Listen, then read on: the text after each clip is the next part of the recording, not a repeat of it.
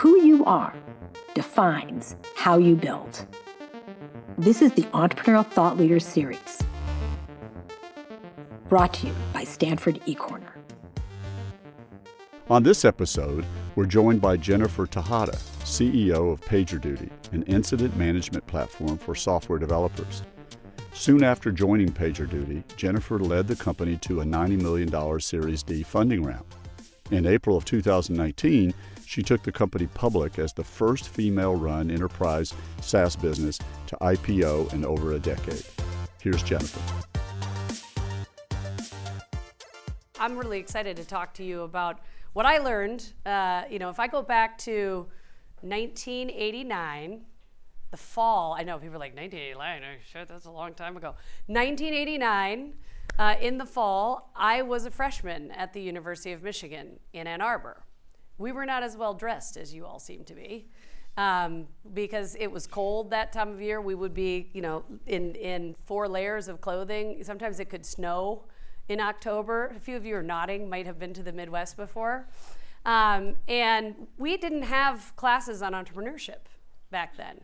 It wasn't really a thing. I mean, you had classes on business, you had classes on calculus and psychology, and all the normal freshman weed out classes that you took. So I, I, first just wanted to recognize Stanford and, and many of the great universities that I've been involved in for investing in this concept that is entrepreneurship because the world needs more entrepreneurs. The world needs more people who are willing to look at a set of problems that maybe are becoming more important than we think they might be, maybe have just not been well solved in the past, or that maybe by solving we could change the world together. And so I'm thrilled to see that this is a well attended, popular course, as, as, as was um, advertised to me when I was asked to, to be here. So I appreciate you all making the time. Um, I wanted to start and just talk a little bit about how you get from 1989, you know, Econ 101 in Ann Arbor, Michigan as a freshman to CEO of public SaaS company in Silicon Valley because it's probably not as straightforward as you think. I mean, when I finished high school and got to college, I thought, well, I'll make sure I pick the right major and I'll take all the right classes, I'll get the right grades, then I'll get the right first job, and then I'll get the right second job, and then I will obviously be a CEO one day. Like that's how it will work. Um, my journey or adventure, as I like to think of it, couldn't have been further from that. So I am. Um, I'm sort of the epitome of middle class Midwestern average. I'm 5'4, that's the average height of the North American woman. I got average grades. I went to, I took uh, classes in, in the liberal science and arts uh, sort of part of Michigan, which is pretty average. It's what you do if you don't know what your major is going to be. I was a reasonably good student, but not great, as proven by my average grades. And I came from an average family, which at the time there were four kids in my family. That was pretty normal back then. So nothing exceptional at all about me. And when I think about how how someone like me gets from there there you know 1989 sitting in a room like this with by the way no laptops no ipads number two pencils and notebooks um, to where i am today it starts with grit and so how many of you read or at least looked at this book by angela duckworth? I sent yeah? Well good smartest people in the class. This is a great book. I don't know angela. I'd like to meet her someday. But what I love about this book is it's a book about the science of perseverance.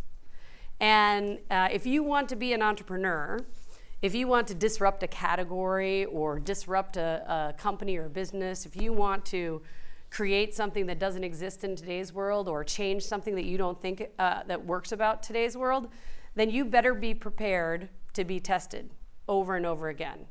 And I don't mean hard freshman weed out classes. I mean people testing your conviction time and time again, testing your vision, testing your philosophy, testing your approach, your tactics, the people you choose, the category you choose, what you choose. And what I like about Angela's book is it's pretty straightforward discussion on the difference between being hardworking and being smart and being resilient. And when I think about our employees at PagerDuty, we have about 700 employees. When I think about the employees that really stand out, when I think about the leaders that I know in and beyond Silicon Valley, in tech, and in other categories or, or companies that I'm affiliated with. I'm on the board of Estee Lauder, for instance. I think about Fabrizio Freda or William Lauder, like what's different about them? It's that no matter how many times people told them no, people told them that was a terrible idea, people told them they were a failure, people told them they didn't do well enough, etc., they bounce back bigger, better, stronger. That's grit. And to give you another example, um, people who are not gritty, people who are not resilient, will have a bad day. Any of you have a bad day today? Yeah, if it's okay. Like we all have bad days. They have a bad day, and if you're kind of normal, average person, you'd say, oh, "I'm a terrible day." Jeez, I really hope tomorrow is a better day. Please, Lord, give me a better day tomorrow. A gritty person will say, Damn it, I am going to make tomorrow a better day. I resolve that tomorrow will be a better day. Gritty people own their own destiny, right? They, they, they plan, but if the plan doesn't work out, you recover, you learn, you figure out what, what didn't go well. What, what am I responsible for that didn't go well? What do I need to do differently? How am I going to execute a different plan tomorrow? Right? But you don't give up. I think that's a really important part of it. So I hope you'll find an opportunity to read this book because there's just there's a lot to like about it, and it's very instructive. And um, I don't think that you have to be born with grit. I think you can learn to be resilient. I think you can teach yourself to apply a growth mindset. How many of you know what a growth mindset is? Okay, see, that's a big Silicon Valley thing. Everybody knows what growth mindset is. I didn't. I was raised in you know an environment where it, it was more important to demonstrate that you knew the answer or try and pretend you knew the answer as opposed to ask the questions and learn the different ways you could answer a, a, question. And so when I was younger as a leader, I would often fake it. You've heard the term fake it till you make it? Problem with faking it is you don't learn anything, right? Because everybody thinks you know everything. So now, today, like I'm the dumbest person around the boardroom. So I often ask the most questions, right? I try and ask the dumb questions that I know people are afraid to ask. That's a growth mindset, right? It also demonstrates to other people that learning out loud is okay, which I think is super important. So when you when you think about okay, what does it take to get from 1989 Ann Arbor to CEO of SaaS company? Let me tell you a little bit about that journey. So I wasn't really sure what I wanted to do. I kind of thought I might follow in my father's footsteps. My dad was a hospital administrator. And so I kind of had this plan. I would go to school, I'd do the pre med thing, I'd get my MD, then I would get my MBA, and then I, I would start running hospitals. I got through like the first two science classes freshman year and was like, this medical thing doesn't seem like it's going to be a good idea for the next eight years. I don't think I'm good at this. I don't think I belong in this community. Like, I got to come up with something different. So I went back to my counselor and said, I, I, I got to find a new major. They're like, well, what do you want to do? I'm like, I don't know. What should I do? They're like, I don't know. You know, you got to figure that out. Well, what do you like to do? So that was my kind of first lesson in like this thing's this plan that I had. It's not going to work. We got to come up with a new plan. So that person helped me pick a few different classes, and I started to realize I really liked psychology but I couldn't figure out how I would turn psychology into a career that was meaningful for me. And I really liked business. I liked econ. I liked, uh, I, there was this class called Calculus for Business, which was basically business associated math. It was awesome because everything was story problems, and I understand story problems. So it was, it was a great opportunity. And I realized, like, is there a way I could put psychology and business together? So my undergraduate major ended up being organizational psych and business management. Turns out really good areas to study if you're going to boss people around for your entire career right? So now like i've basically taken this interest in you know that i that i studied in school on how do groups work? What are the dynamics of a group? How do how do you lead people to do things that they otherwise might not do on their own what is it that makes certain teams more successful or less successful than others that has actually become my job my major actually sort of became my job in a very roundabout way. I still thought I was going to go into healthcare administration after college. Um, and I played golf at the University of Michigan, quite in an average way. I was not the best golfer. I was an average golfer on the golf team. Any any student athletes in here? You got a couple up the back. Awesome. One over there. So, for those of you who haven't been a student athlete, basically you're going to undergraduate and doing a full time job at the same time, right? And you're squeezing in practice, training, sports, etc. What what playing golf and going to school at the same time taught me how to do was manage multiple priorities. And again, I didn't know that I was getting training for being a leader, for being a CEO at the same time. Um, when I got to my senior year, I sort of thought, okay, geez, I better apply to that master's in health program or whatever that's going to get me into healthcare, because otherwise I don't know how I'm going to get a job in doing that. And so I did that. I did all the right things. I filled out the forms, you know, did my interviews, got an opportunity to go into a master's of public health, and then uh, a really wise professor that I am grateful for uh, to this day said to me, Are you really sure? Like, why do you want to do that? Are you really sure you want to do that? I couldn't give him a concrete answer. It was like, well, it's always what I wanted to do. Well, why? You ever heard of the five whys? Simon Sinek's The Five Whys? When someone, like, if you're trying to figure out if you really understand something about yourself or something about somebody else, ask them why five times. Well, why, why do you want to go into healthcare? Well, because it's something I always wanted to do. Well, why did you always want to do it? Well, because my dad did it and I, I appreciated what he did as a career. Well, why'd you appreciate it? Well, and you, you get further and further, and suddenly I realized there wasn't a lot of depth sitting behind what I thought my life's calling was. So this wise professor said, Look, why don't you just interview with a few companies that are coming to campus and kind of get it's good practice anyway, get the hang of it, and, and see if, you know, after you do that, you still want to go get your master's in health. So I was okay. So I interviewed with Procter & Gamble. They were my first on campus interview. Uh, they were apparently very picky. I, I, didn't even know I was invited to interview with them because they thought I had some kind of leadership quality or something. And in talking to Procter and Gamble, I was entirely like impressed and besotted by the people that I met. Really bright, super capable, high integrity, very articulate, knew their business, super like charming and engaging. You know, I thought these are the kinds of people I want to be around. The same week, I went to orientation for this master's in health program and met people who were really quiet and really studious and very not so engaging and kind of self centric. And I thought, okay, there's this pot of people over here and there's this pot of people over here. I fit with this pot. So I decided that I would continue the interview process with Procter Gamble and accidentally landed myself a job as a person in their leadership rotation in I guess this was now 1993.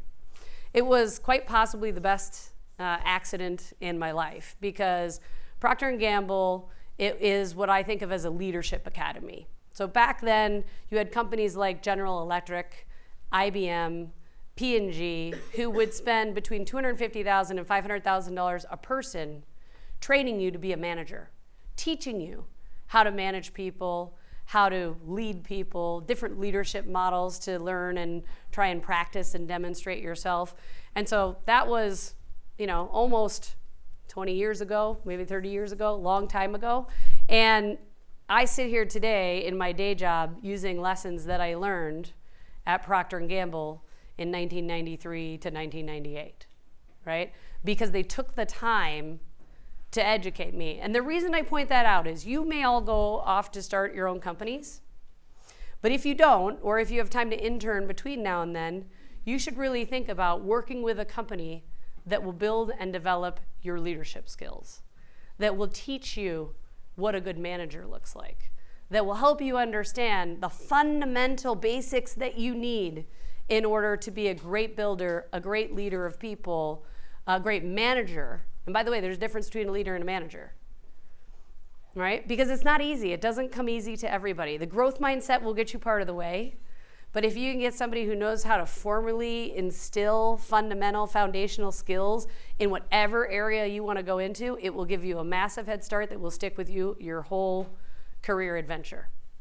So at P&G, I learned lots of things because they have you work in sales, they have you work in marketing, you work in R&D and logistics and all kinds of places. I was, you know, 21 selling Pampers for a living. I could barely even hold a baby, and they're like, "Yeah, you could. Can you work on the Pampers brand?" I'm like, "I don't know anything about diapers," and uh, it seemed like a terrible idea at the time. But it's where I learned about brand management.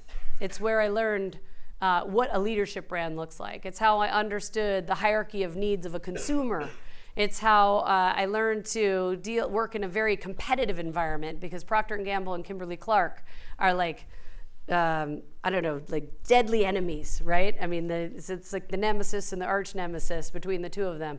And uh, when you're starting up a company here, when you're innovating, you often are the first person into a category and you have no competition.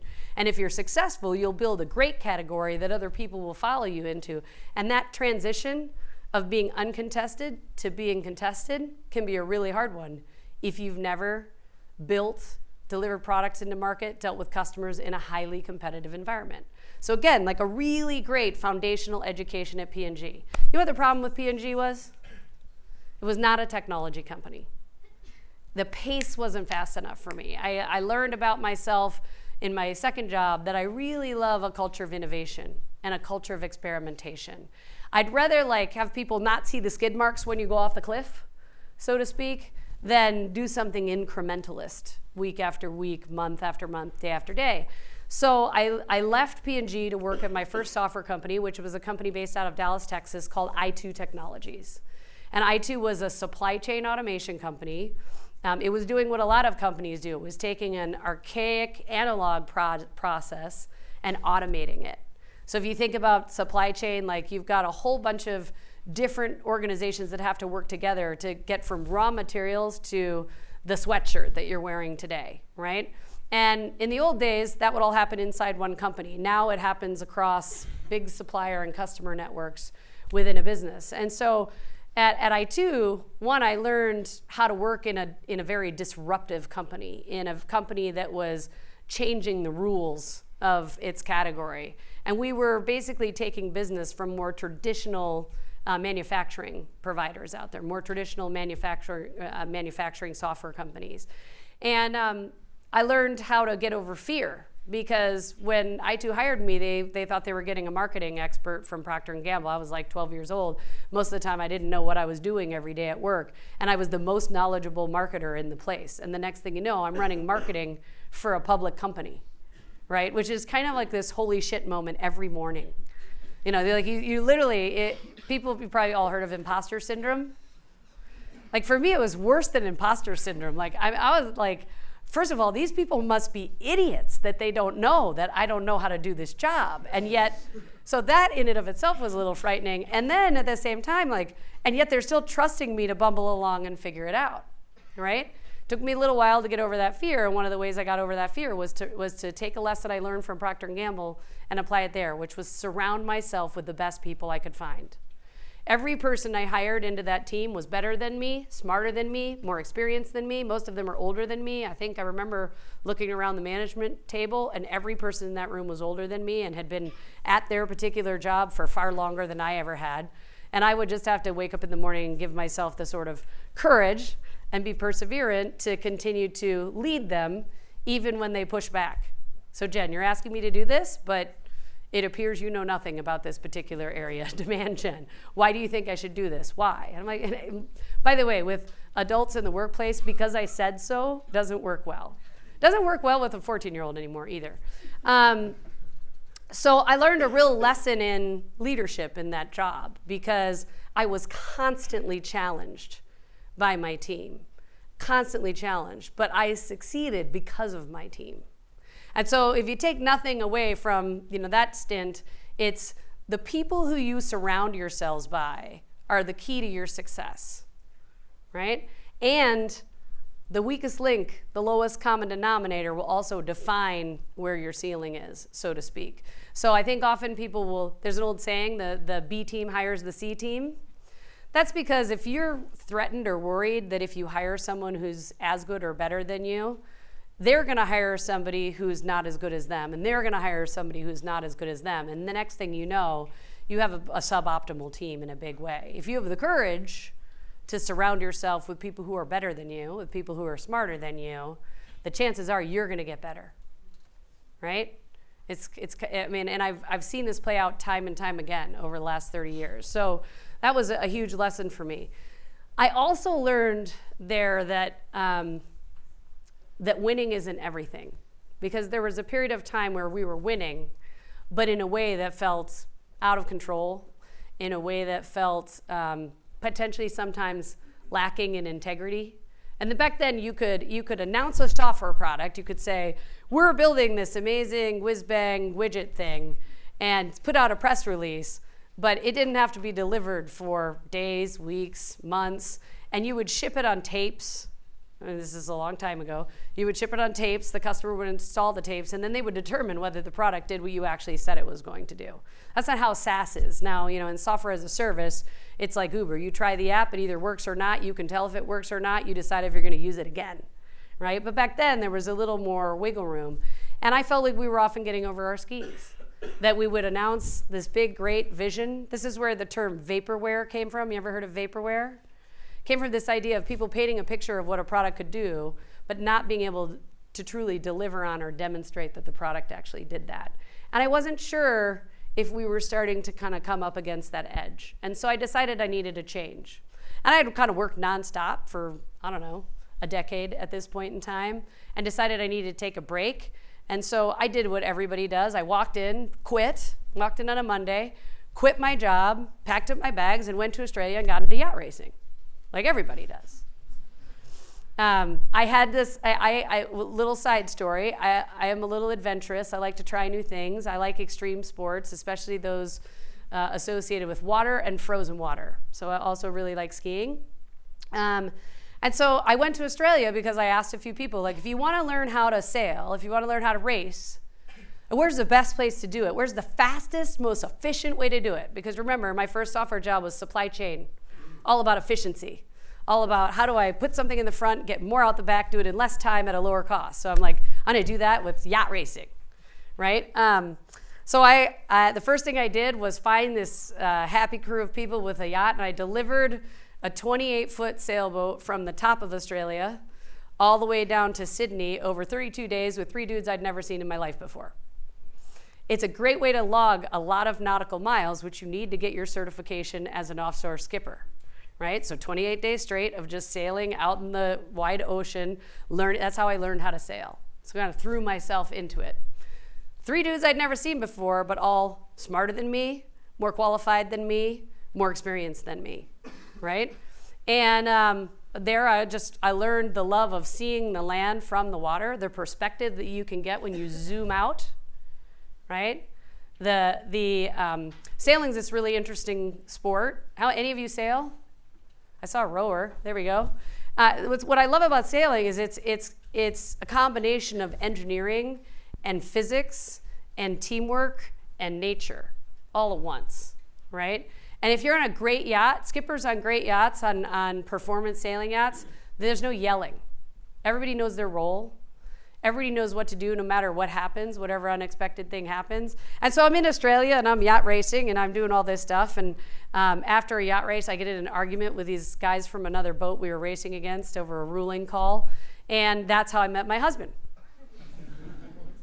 Um, and my husband is Australian. He's from Darwin, which is like the northernmost part of Australia. It's actually a territory, not a state. He is truly a frontiersman. One of his claims to fame is he will pick up a mud crab with his bare hands. Mud crabs can clip your ha- fingers and hands off. They're kind of dangerous. Um, but so, so he and I met. He was living in London. I was living in California. The, um, we trying to figure out like how are we going to make this all work together, right? And we uh, ended up commuting for about a year and a half. We could not agree where to live. He wanted to live in Europe. I wanted to live in California. So we put three M&Ms in a cup and let a stewardess choose, and we moved to Sydney. I'm not lying. This, people, is how big decisions get made. So I moved to Sydney, which again was a great career decision because I learned to see the world through an un American lens. And by that, I think that when you are, if you grow up in the heartland, you go to school in an American university, you're, you're trained by a stalwart American company, etc., you see the world through one perspective. And it's nationalistic and it's patriotic, and that's great. But there's this whole huge world out there. So I ended up spending what I thought was going to be a three-year trip to like live in Sydney and do some fun job in Sydney. I ended up being marooned on the island for 12 years.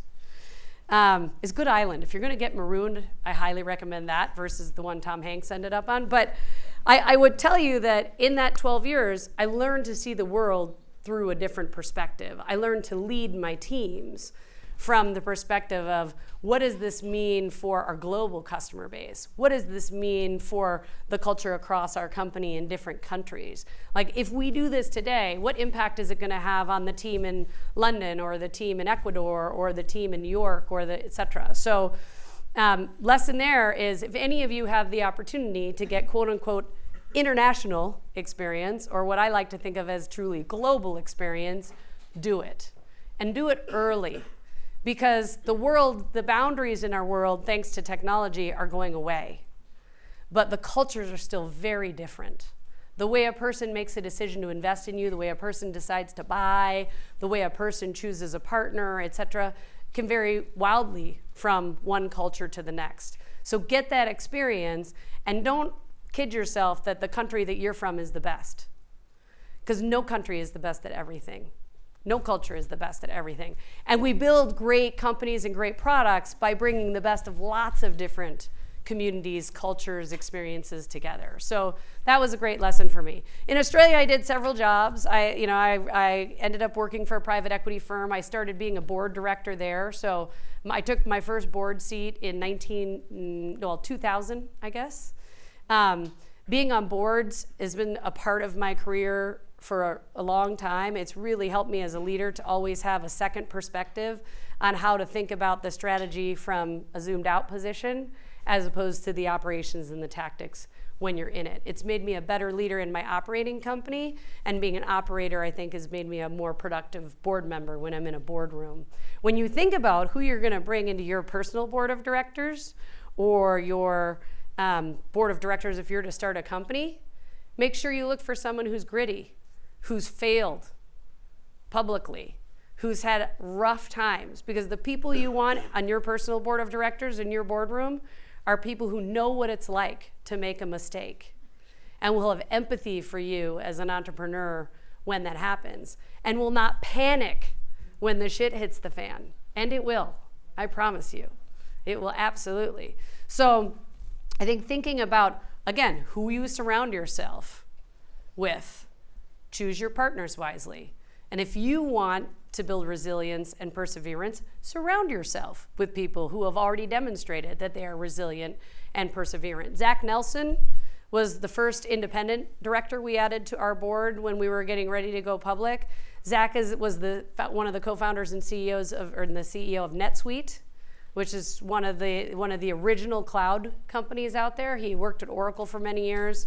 He and Evan built NetSuite from nothing through over the course of 18 years to a public company, and then it was acquired by Oracle a few years ago. Zach has seen all, every up and down that you can imagine in business. It makes him a phenomenal board member because I can come up with some disaster, and he's seen some flavor of it. And he, he stands back with an even perspective and says, Okay, well, have you thought about this? He doesn't go, Oh, God, that's awful. What are we going to do? He goes, Okay. Hmm. So, not a good day?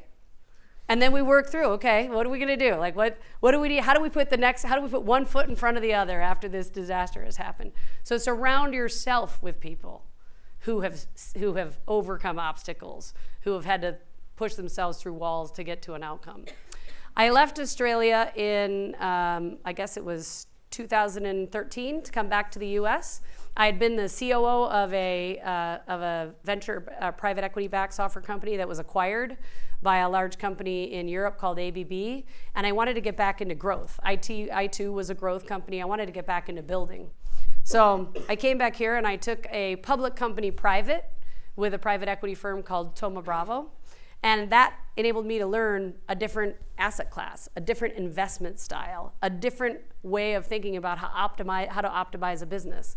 So private equity investors, they sort of focus on uh, profitability and cash flow as outcomes.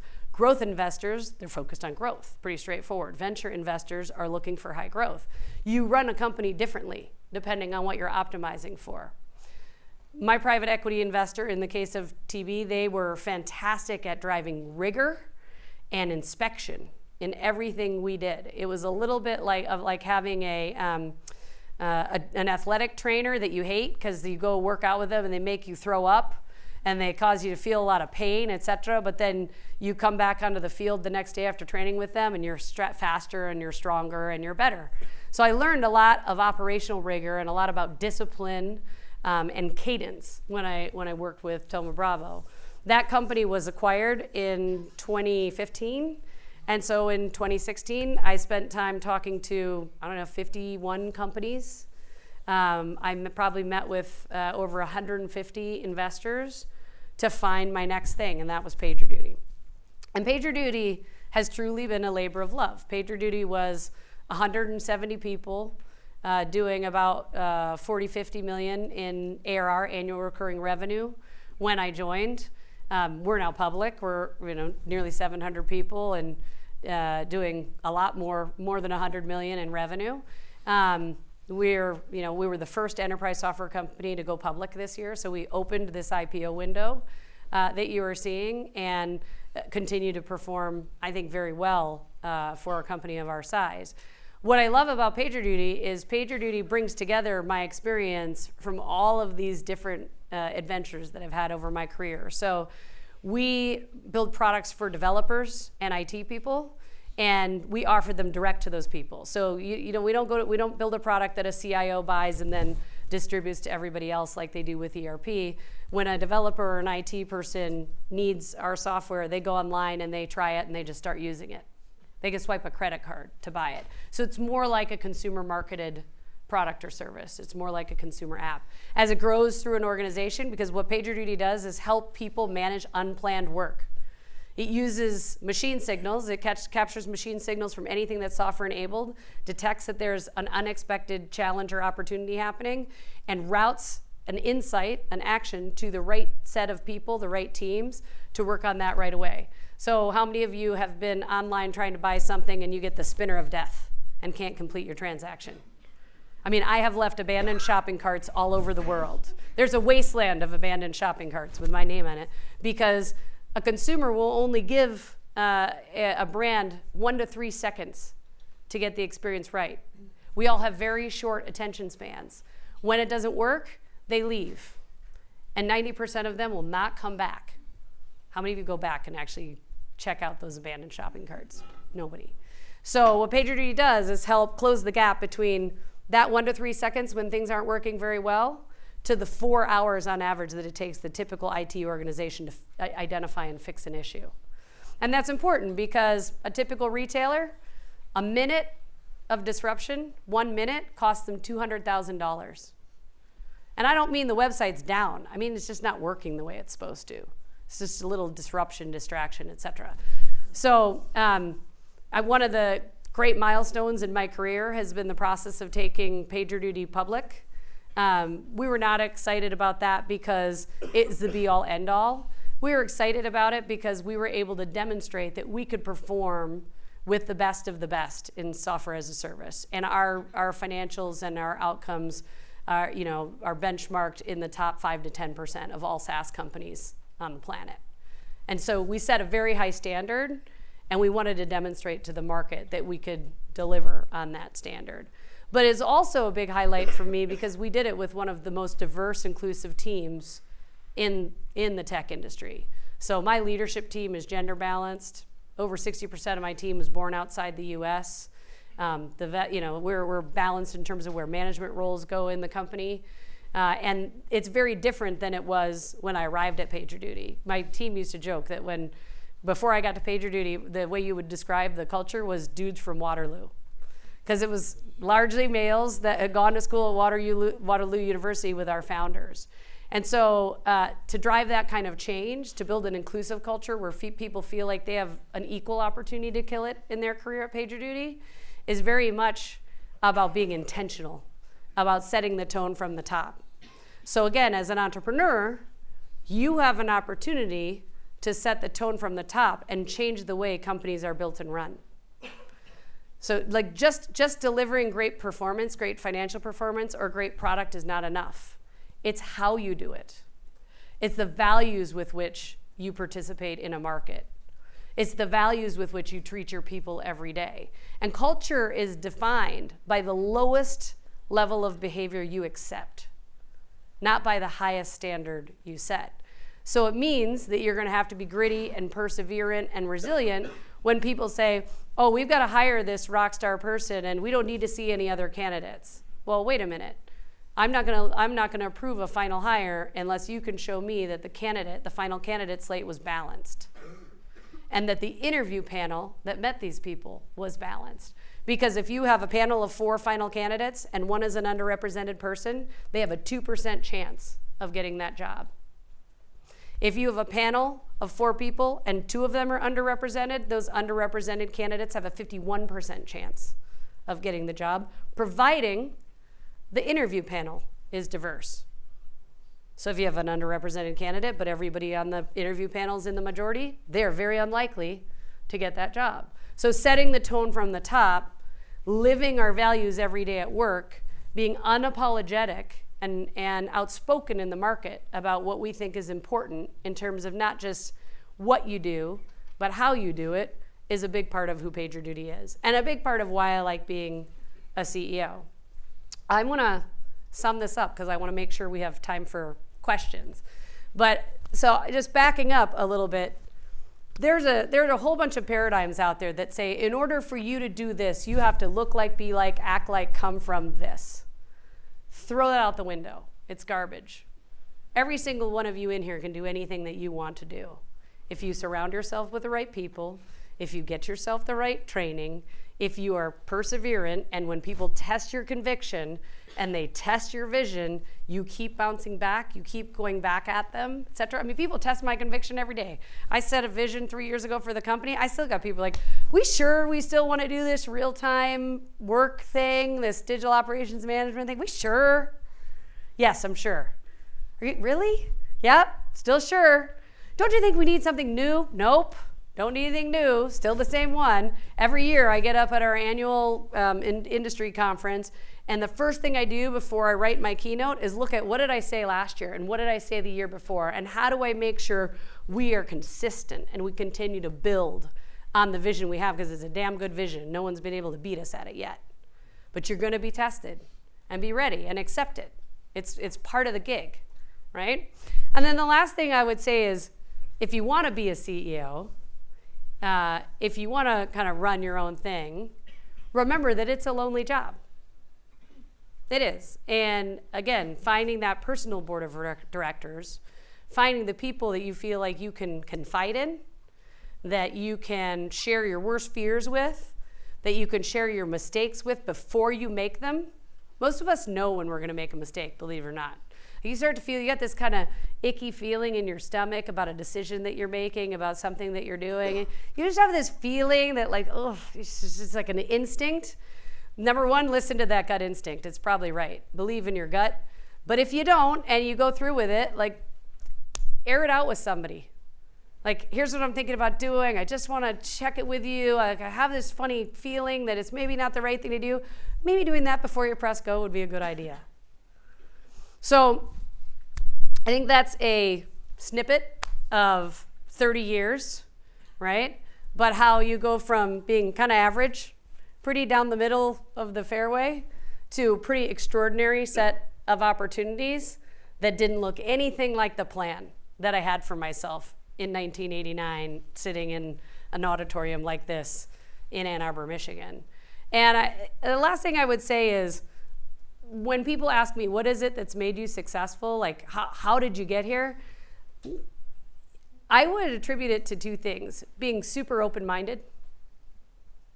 Like, there's a lot of people tell you, you should do this and then do this and then do that after that, you know, etc. Like, being super open minded, open to this sort of odd sounding adventure or role that, you know, maybe no one else has done before, etc. but open to trying something different, open to trying something new, right? being willing to take risks, calculated risks. I've taken a lot of risks in my career, and the vast majority of them have paid off. Um, and again, surrounding yourself with the best kind of people and never, ever, ever give up. No one wins by giving up, ever. So, that grit, that resilience, that perseverance, keep coming back. If today is a bad day, resolve to make tomorrow a much better one. Just a sec. Okay, so I'll open it. That's it. Um, Thank you. So, any questions? First hand up in the back on the far end. I had a question about you. You were talking about how you were hiring people that are more experienced than you and older than you. How did you uh, make decisions on agreeing or disagreeing with them? Like, how did you challenge someone that, that is more experienced than you and you're disagreeing with the other way around? Okay, so I think the question is if you've hired people who are more experienced than you, then how do you challenge them? And you know, if they're the expert, I think what you're saying is, and you don't agree, how do you challenge them and how do you manage that conflict? So one of the other books I, I, met, I recommended for you was The Five Dysfunctions of the Team. And one of the dysfunctions is fear of conflict. And I think what the, it's uh, one of the other ones is a lack of trust. So I think any relationship in a business starts with trust. Like, first of all, if you've convinced that person to join you in your mission, you've already created some basis for a trusting relationship. You must be aligned in some way on the vision, but start with reinforcing that alignment. Like, hey, so here's where we said we want to go. You agree? Yep, I agree. Absolutely. Now, um, you, you want to go this way. I want to go this way. Help me understand why you want to go this way. So, seek first to understand their position. Because most people, if they have a strong point of view, one of the things they really want is to be heard. Now, explain why you have a different difference of opinion and spend time working through that conflict. Don't avoid the conflict. Like spend time hashing it out. Go through the five whys. See if you can get to a middle ground. If you can't get to a middle ground, which by the way, I like to get to a middle ground, I like my team to come to the answer without me if they can. But if they can't, then you decide, you say, look, I've heard everything you had to say. I, I think there's merit in some of the things that you have to say, but I feel strongly we're going this way. We need to disagree and commit. And like after a certain point of time, you got to end the conversation and you got to go. And what you're really looking for at the end of that conversation is that commitment. Other people will refer to it as agree to disagree. I don't like agree to disagree because there's no commitment in that. There's just this there's just a confirmation that we don't agree. Think about how you get to disagree and commit. But I think if you if you have if you if you listen and you understand their point of view and you can articulate why you feel strongly about your point of view, you can get there.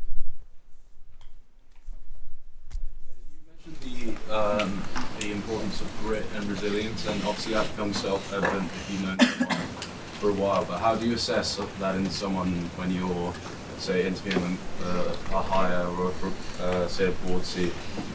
Got it. So I think the, the question is how do you assess grit in a new hire? And lucky for me, I have this book here. Chapter four. How gritty are you? Okay? And there's actually a little self assessment in here that I really like because a lot of people think they're gritty. There are 10 questions that you answer. I'm going to read them to you really quickly. And the idea is you, the way you're supposed to answer this question is to rate yourself one through five. One being very much like me, five being not at all like me. And I'll just give you an example of a couple of them. New ideas and projects sometimes distract me from previous ones. Very much like me, not at all like me. I am a hard worker. Very much like me, not at all like me. I finish whatever I begin. Hmm. So, talk to people about completion. My interests change from year to year. So, here's a great sign of a lack of grit. I get uh, resumes that come in all the time senior candidates, junior candidates, entry level candidates, and they will maybe, their average tenure at a job is 18 months, won't even look at it. If you can't stick with something for more than two to three years minimum, I'm not interested. Because what are the chances you're going to stick with me for more than two to three months minimum? It takes you six months to find a bathroom in your new job. It takes you 12 months to start to demonstrate you might probably add value. At 18 months, you're probably adding value. If you've left the company after 18 months, that means you were looking for a job at 12 months. I'm not interested, right? So also look at people's track record. Have they been able to demonstrate that they have stuck in something long enough and persevered through obstacles? In one of our organizations, we have a lot of ex college athletes. And what I like about them is they've all been injured. They've all lost. They've, you know, lost championships at the last minute. They've been kicked out of teams, you know, et cetera. Like they are gritty and resilient in most cases. And you can usually teach them a lot of the skills that they need but it's harder to teach that resilience. One more. Okay, so I, I really appreciate that you want gritty people who failed. Um, but like, let's say you have a job for 10 years, and you get fired, then you're in college as a 30 year old freshman. So, Let's just say, hypothetically, asking for a friend. how do you sell that failure to show grit as opposed when you're presenting? You, you, you sell, how do you sell a failure when you're trying to get a new job? It's a great question. I do want to take one more question if I can after this, because I didn't get a question from a woman and I need a question from a woman. Um, how do you sell that failure? You start with what I learned. So, what I look for in candidates is show me what you learned in your last job. Demonstrate your ability to learn. Because if you're at a company that's growing faster than 20, 30%, that job is changing every six months. The company's changing every quarter, right? So, start with, you know, I like, start with one, taking responsibility. Here was the opportunity I had in front of me. Here were the things that worked against me, but here's what I did wrong. Like, here's what I screwed up. And what I learned from that is this. And what I do now is that, right? But I love people who own up to their responsibility in their failures, who can describe what they learn from their failures, and can demonstrate that they're like willing to learn again. Like that. So, and you know, I had a, I had a person come into a woman that I interviewed, and she's like, "Yeah, I got fired. I mean, it was devastating, uh, and I really should have been fired. Looking back now, I would have fired myself." She said to me.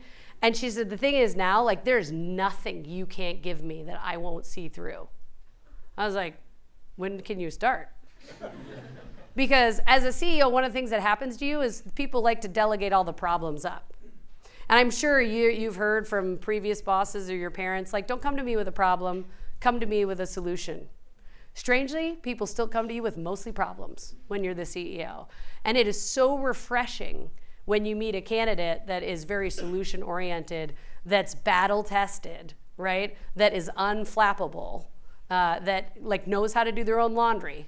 And that sounds ridiculous, but you'd be surprised at how many millennial employees I have that have never done their own laundry. Like life skills matter, people. They really do.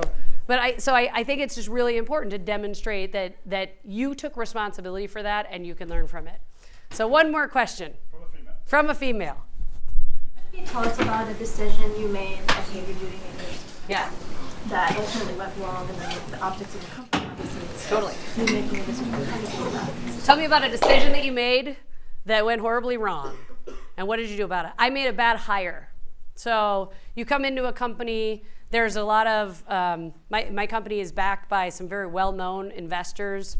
Um, I felt a lot of natural pressure to sort of get everything right. I'm also a little bit of a recovering perfectionist.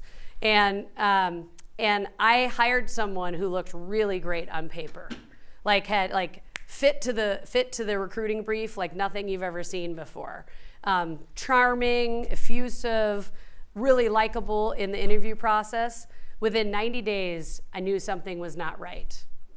Within six months, it was causing positive harm within our team culture and our team environment. And I was miserable. Like it was bringing out the worst in me. This the just the the the issues with this particular person. And uh, I waited too long to make the decision to move because I one didn't want to have to go back and recruit a new person for this job. Two, we felt like it was a really important job, and I didn't want to admit the mistake that I had made. And the best thing I ever did was pick up the phone one day and say, like, we, I'm, I've got to move this person out of the business. And I, when I say I waited too long, one of the things that I did was I tried to fix it. I tried everything. I mean, I tried everything short of bringing a therapist in every day at work to like try and make people feel better. And what it really was was as soon as that person was removed from the situation, that person was happier and the team was happier, and both people went their separate ways performing more effectively. But I had to own up to it. I had to call my board and say, I've made the mistake. It's not a good hire. I'm, we're going to have to do something differently. I had to fill the role with an interim person. I mean, I had to hustle to like cover for it. It could have been a disaster. I, they suppose the piece of good news coming out of it is I got far enough ahead of it that it didn't become a disaster, right? And I think sometimes our fear of failure will stop us from taking the action that we need to take to get the company to the right place. But the fir- one of the first things I did was call a couple of my board members and say, "This is a problem. This is what I think I'm going to do. what do you think? And lucky for me, I've got gritty, perseverant, resilient board members who've been through this before, and they're like, yeah. One of them said to me, you know what, Jen? Like, like if you can get 60% of your hires right, that's pretty good. I think that was John Chambers' average. Like, that was okay. And I was like, really? Only 60? Okay, I'm not doing so bad. I'm, I'm at like 80. Um, so that's a that's an example. So look, I thank you.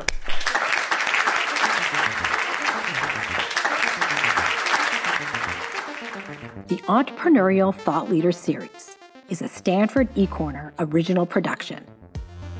The stories and lessons on Stanford eCorner are designed to help you find the courage and clarity to see and seize opportunities. Stanford eCorner is led by the Stanford Technology Ventures Program and Stanford's Department of Management Science and Engineering. To learn more, please visit us at ecorner.stanford.edu.